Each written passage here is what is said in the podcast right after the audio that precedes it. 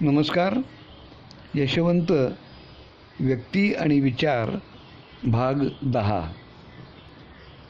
एकोणीसशे सदुसष्ट साली इंदूर येथे झालेल्या अखिल भारतीय अधिवेशनात यशवंतराव राष्ट्रीय अध्यक्ष झाले. अधिवेशनाच्या शोभायात्रेची तयारी सुरू होती. सुशोभित घोडागाडी तयार होती आणि त्या घोडागाडीत अध्यक्षांनी बसावं असा आग्रह अखिल भारतीय संघटन मंत्री गिरिराज किशोर करीत होते. पण ऐनवेळी यशवंतराव मात्र बेपत्ता होते. काही वेळाने ते शोभायात्रेत सहभागी झाले परंतु ते पायी चालत. आणि तीच परंपरा आजवर चालत आली आहे. परंपरेच्या मिरवणुकीत केंद्रस्थानी जीपमध्ये विराजमान असतात सरस्वती आणि विवेकानंद यांच्या प्रतिमा. आणि त्यांची अगुवाई करत त्यांच्या पुढे दिमाखाने चालत असतात अखिल भारतीय अध्यक्ष आणि महामंत्री.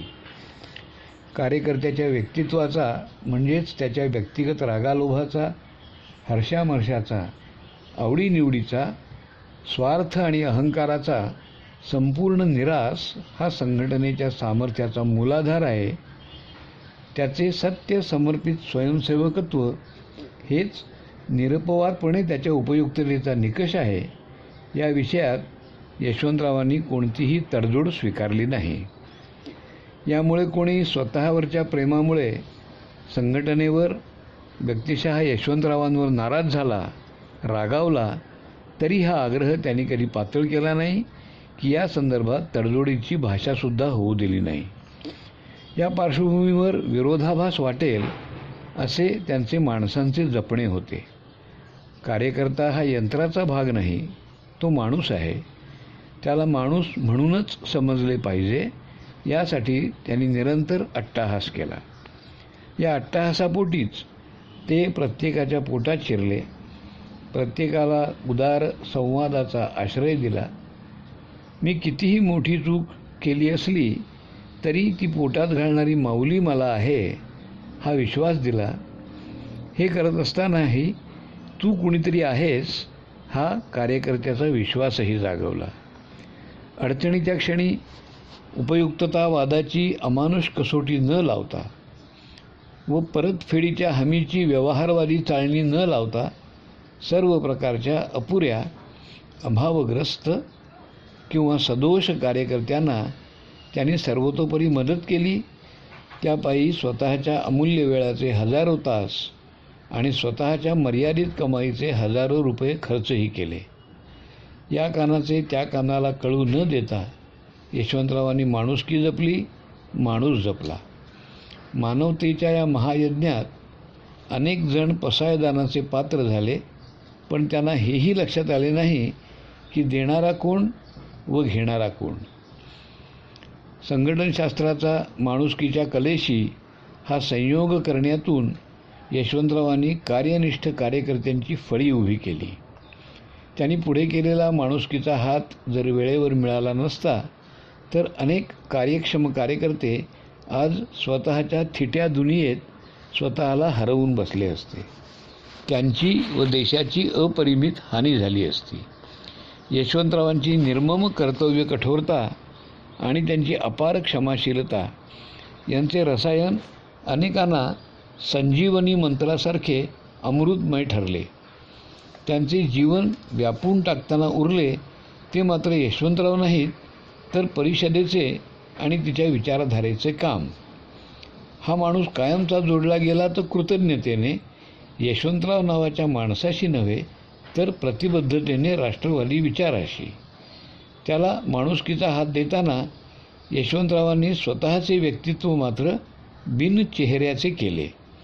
कार्यकर्ता बांधला स्वकर्तृत्वाने पण त्याला बांधले विचाराला संघटनेला ध्येयनिष्ठेला everybody is important but nobody is indispensable माणूस कोणी नाही पण माणुसकी मात्र सर्व काही आहे यातला हा विरोधाभास अत्यंत हृदयंगम आहे अनुपमेय आहे. यशवंतरावांच्या कार्यपद्धतीचा हा गाभा टीमवर्क त्या टीमच्या सदस्यांची पारस्परिकता पारदर्शी प्रामाणिकपणा व्यक्तित्वाचा निराश माणुसकीची जपणूक यातून परिषदेने कार्यकर्ता वापरला निरुपयोगी झाला फेकून दिला अशा उपयुक्ततावादाला स्थान नाही. इथे माणूस सोयीसाठी त्याच्या कुवतीनुसार उपयोगात आणला जात नाही तर त्याचे माणूसपण देवत्वाकडे जाण्यासाठी जोपासले जाते. परिसरेचा वैचारिक विकास व कार्यपद्धतीची शास्त्रशुद्धता यातून एका अर्थाने यशवंतरावांच्या व्यक्तिमत्वाचे दर्शन घडत असले तरी त्याही पलीकडे कृतगात्मतेने दिसणारे त्यांच्या व्यक्तित्वाचे अनेक पैलू ठळकपणे लक्षात येत राहतात. स भूमी विश्वतो वृत्वा अत्यतिष्ठत दशांगुलम. असे सर्वव्यापी पुरुषाचे वर्णन सुक्तात केलेले आहे. तसे हे वेगळेपण दृग्गोचर होणारे पैलू आहेत. स्वतःकडे प्रमुखपण न घेता काम करणे हा त्यांच्या कामाच्या पद्धतीचा एक महत्त्वाचा भाग होता. त्यामुळे विचार प्रतिपादन आणि व्यवस्था समायोजन या दोन्ही गोष्टींच्या बाबतीत या दोन्हींच्या पूर्वयोजनेच्या प्रक्रियेत त्यांनी अनेकांचा अपेक्षित सहभाग घडवला. आणि याची सुरुवात अगदी एकोणीसशे अठ्ठावन्न साली त्यांनी मुंबईत काम सुरू केले तेव्हापासून व एकोणीसशे चौसष्ट साली महाराष्ट्राचे पहिले अधिवेशन झाले तेव्हापासूनच झाली. एकोणीसशे चौसष्टच्या अधिवेशनात परिषदेच्या सैद्धांतिक भूमिकेच्या एकेका पैलूवर स्वतंत्र चर्चासत्रे झाली. त्या सर्वांचे संचालन वेगवेगळ्या कार्यकर्त्यांनी केले. रोज एका विषयावर स्वतंत्र भाषणेही योजली. या चर्चा गटांचे संचालन व ही भाषणे वेगवेगळ्या कार्यकर्त्यांनी केली. पूर्वतयारीत यशवंतरावांचा सहभाग होता पण अधिवेशनात त्यांचे असे एकच भाषण झाले.